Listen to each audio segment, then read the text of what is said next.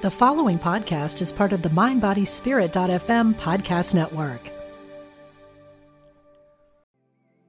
Want to fearlessly explore your creative spirit? Join artist Susie K. Edwards for Path of the Butterfly, a weekend workshop at Omega Institute's beautiful campus in Rhinebeck, New York, May 24 through 26. Experiment with a variety of art forms, engage in mindfulness, walking, and silent meditation, and discover a new and free flowing creative vision. This workshop is for beginners and professional artists. Learn more at eomega.org/slash thrive. This episode is brought to you by Visit Williamsburg. In Williamsburg, Virginia, there's never too much of a good thing. Whether you're a foodie, a golfer, a history buff, a shopaholic, an outdoor enthusiast, or a thrill seeker, you'll find what you came for here and more. So ask yourself, what is it you want? Discover Williamsburg and plan your trip at visitwilliamsburg.com. Support for this show comes from the Utopia Foundation, committed to providing opportunities for people to express their good intentions in local and international communities. Learn how you can create positive change in the world at utopiafound.org.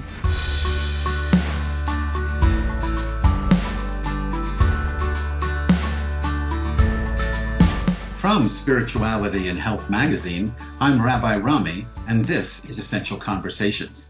Did you know that fearful thoughts predispose you to illness? Can you tell the difference between true fear and false fear?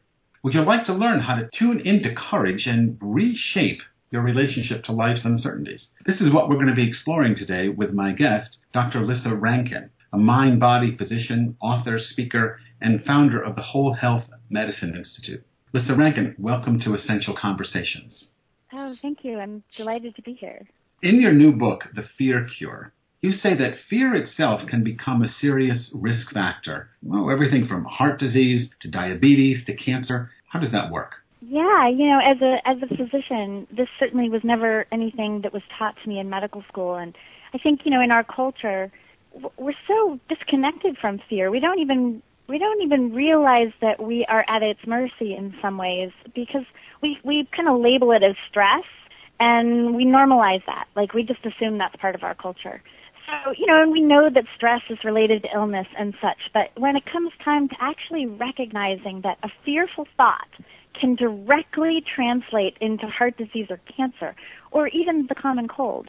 A lot of people don't recognize that and there's an actual mechanism for it because what they do teach us in medical school is that the body has its own natural self-healing mechanisms. That every day we make cancer cells and we get rid of them. That every day we're exposed to bacteria and viruses and fungi and you know the immune system knows how to take care of this. That every day proteins break and our you know our DNA knows how to go in and repair things. But what I didn't realize, and this was never really part of my medical education, is that those natural self-healing mechanisms only operate when the nervous system is in the relaxation response.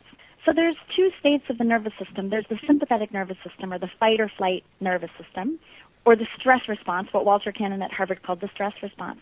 And that's the emergency system, right? You know, if you're being chased by a tiger and you have true fear, then that system gets activated and that is meant to physically protect the organism, right? That's to keep you from dying. So this is good a good fear and this is a healthy response if your body is actually in danger.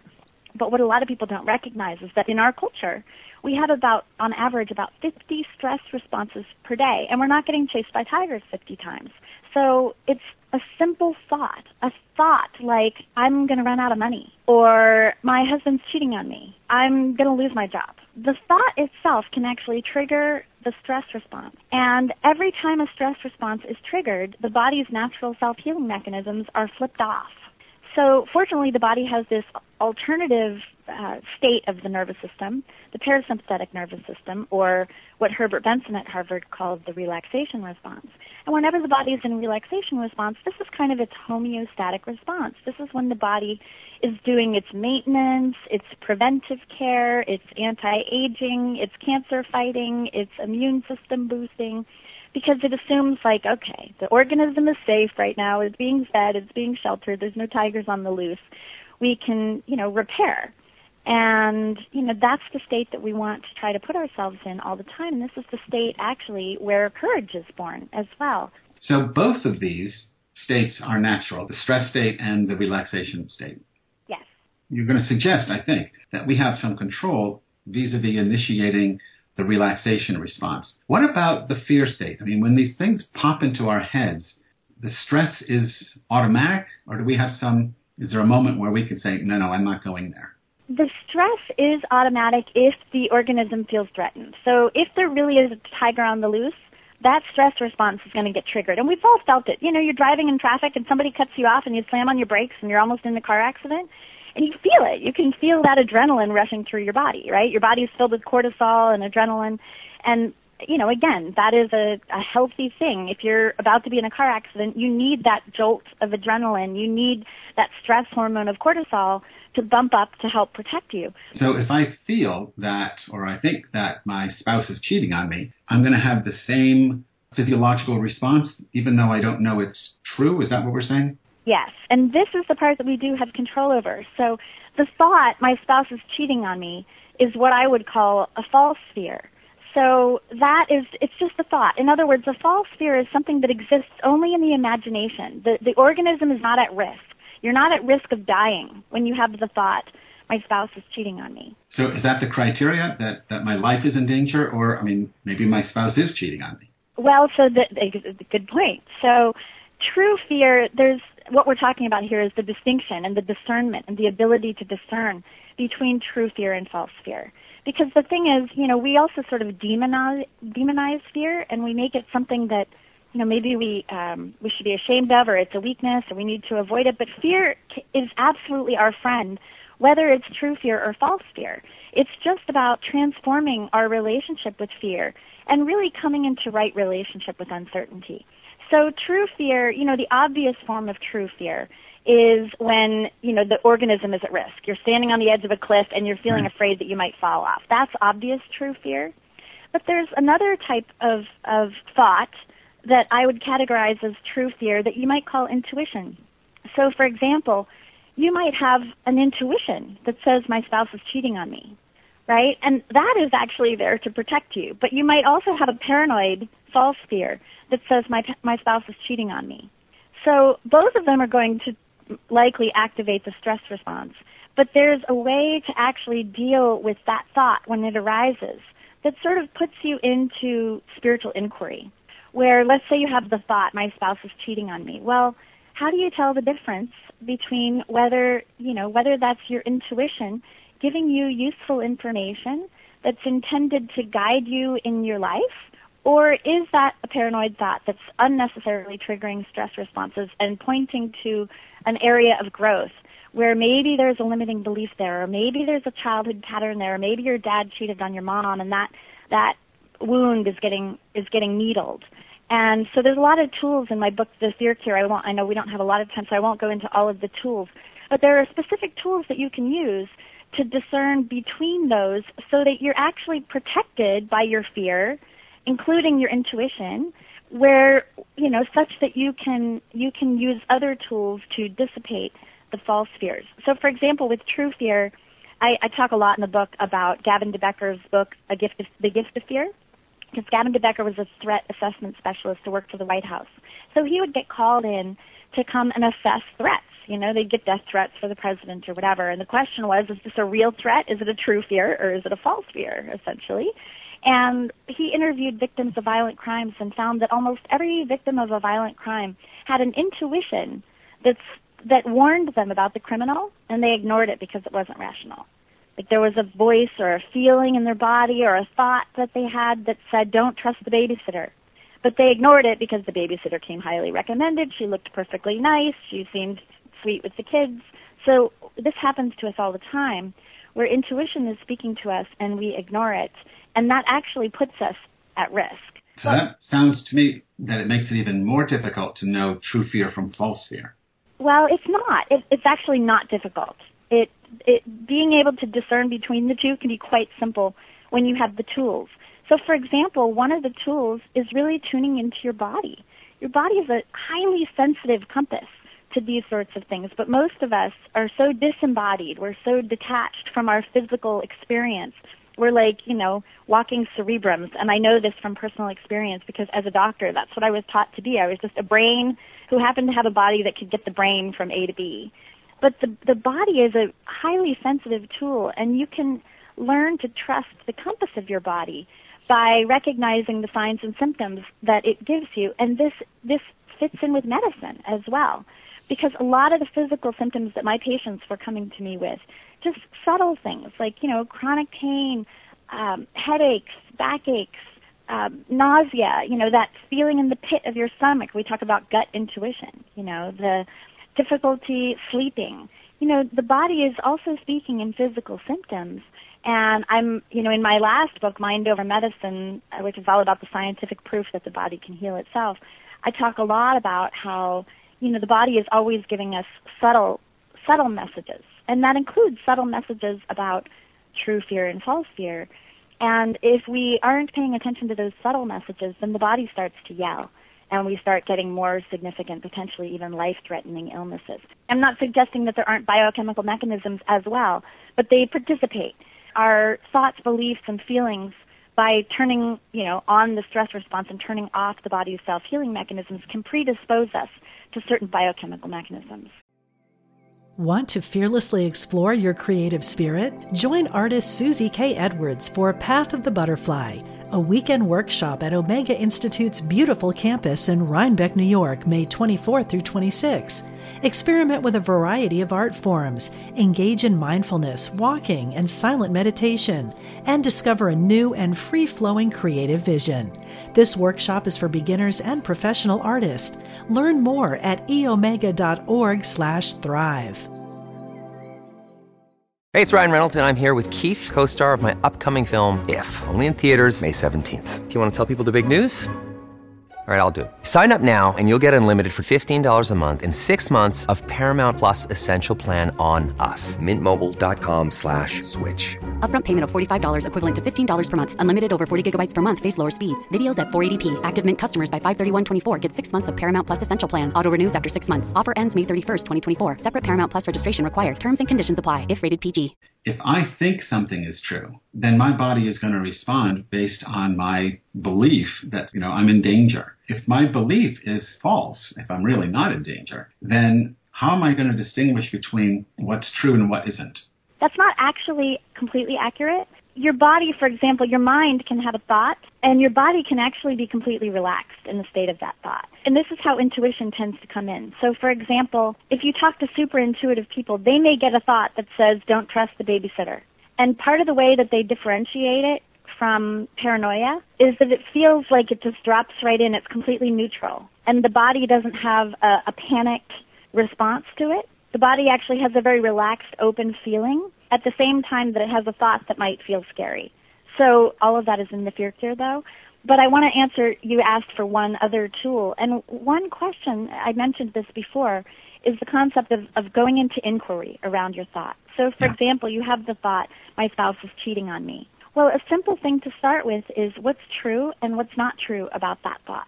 What's true about that thought? Or, or if you're having the thought, I'm not going to have enough money in retirement. Well, what's true about that thought? What's not true about that thought? Because most of the time, when we have a thought like that, we don't even question it. We just assume it's true. My spouse is cheating on me. And then you have this sort of um, ongoing stress response. So the initial stress response, you can't necessarily avoid in that moment stress response lasts about 90 seconds. What happens is that we get into these ruminations, these repetitive thought cycles that perpetuate the stress response.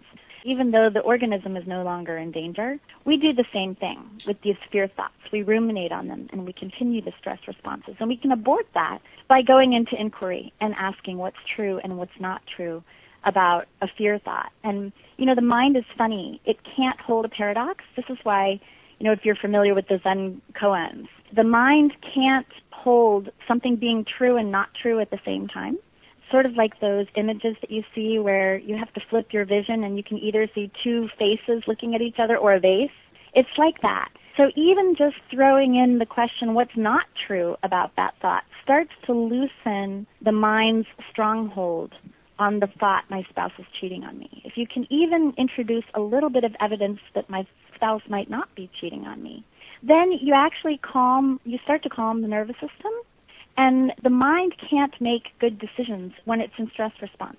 It can only make clear, helpful, protective decisions when it's in relaxation response. And there are lots of other tools in the book as well about how to bring the nervous system into relaxation response.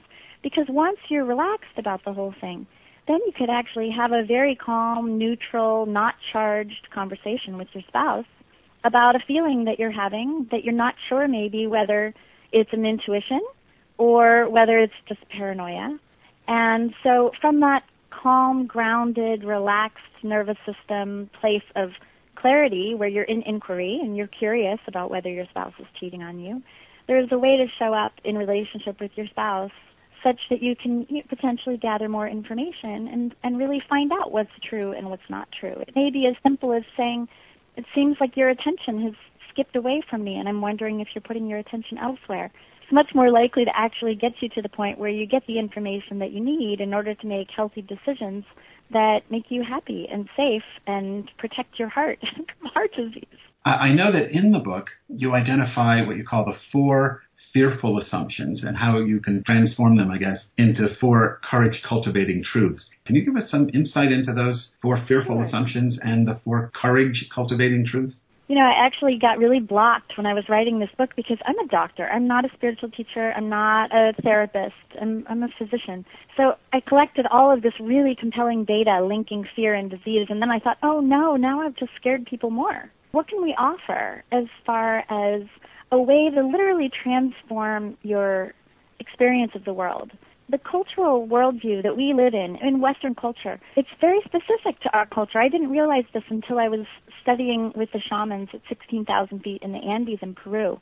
And I realized they have a completely different worldview, and they're much less afraid than we are because they actually have the four fearful uh, assumptions turned around already into the four courage cultivating truths. And I'll tell you what those are. So I realized that there are four beliefs that we have that we can go into inquiry about. We can ask whether or not these are true. And they are that uncertainty is unsafe, so we need to avoid it at all costs. That loss, we can't handle losing what we cherish, so we have to grasp it as tight as we possibly can. That it's a hostile universe, so we have to always be on guard, and the mind is always uh, configuring to try to get what it wants and avoid what it doesn't want.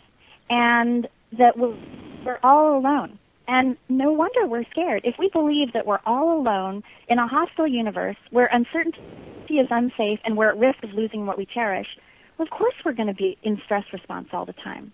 Yeah. But if you take each of those beliefs and flip them around, this is actually what the Queros, the, the tribe that I was living with in Peru, this is actually what they believe about the world. They believe that uncertainty is the gateway to possibility if we know what the future holds, it's very limited, or if we pretend to know what the future holds, because of course certainty is just an illusion anyway. But there comes a point, and, and I talk a lot about this in the book about how to actually facilitate this process, where not only does uncertainty become not scary, but it actually becomes kind of seductive. Because if you don't know what the future holds, anything could happen. Miracles could happen. You could have a spontaneous remission from your cancer if you're willing to lean into uncertainty, knowing that your intuition is going to keep you safe, so you don't need to have those false fears, you know, triggering you all the time. And the second one that we can't handle losing what we cherish.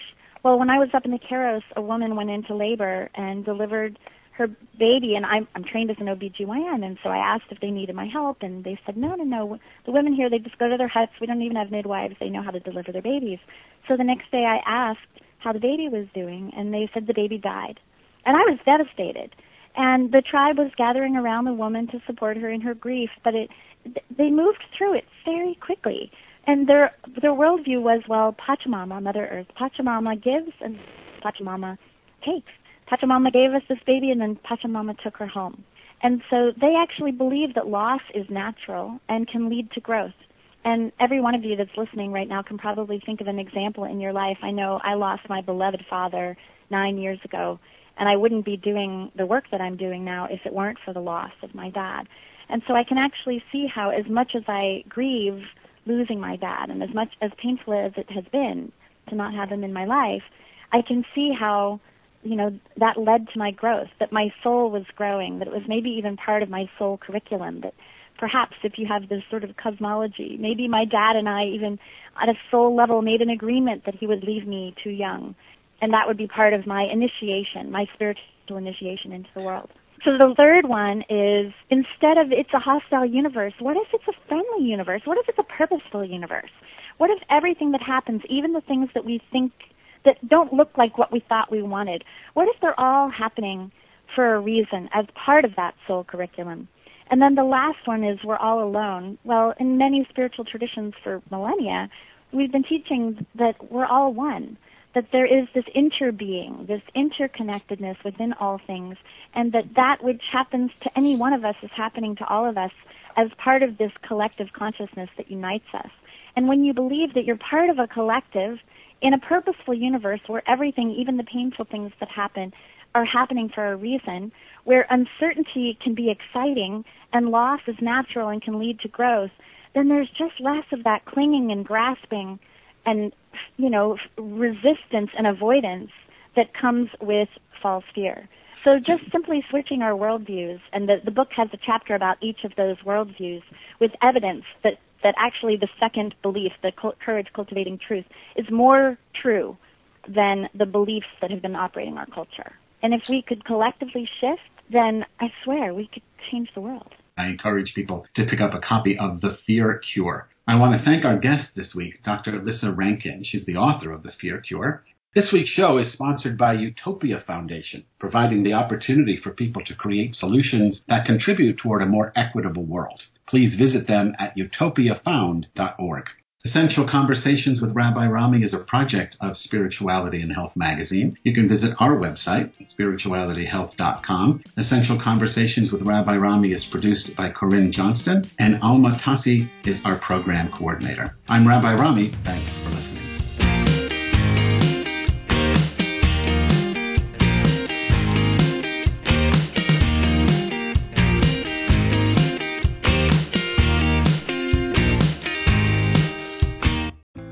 Hi, I'm Jane Asher, and I believe, and from what I've been shown, that when our loved ones die, they don't really leave. They just slip into the next room. On my podcast, I explore the bigger picture surrounding life on Earth and what follows when we do die.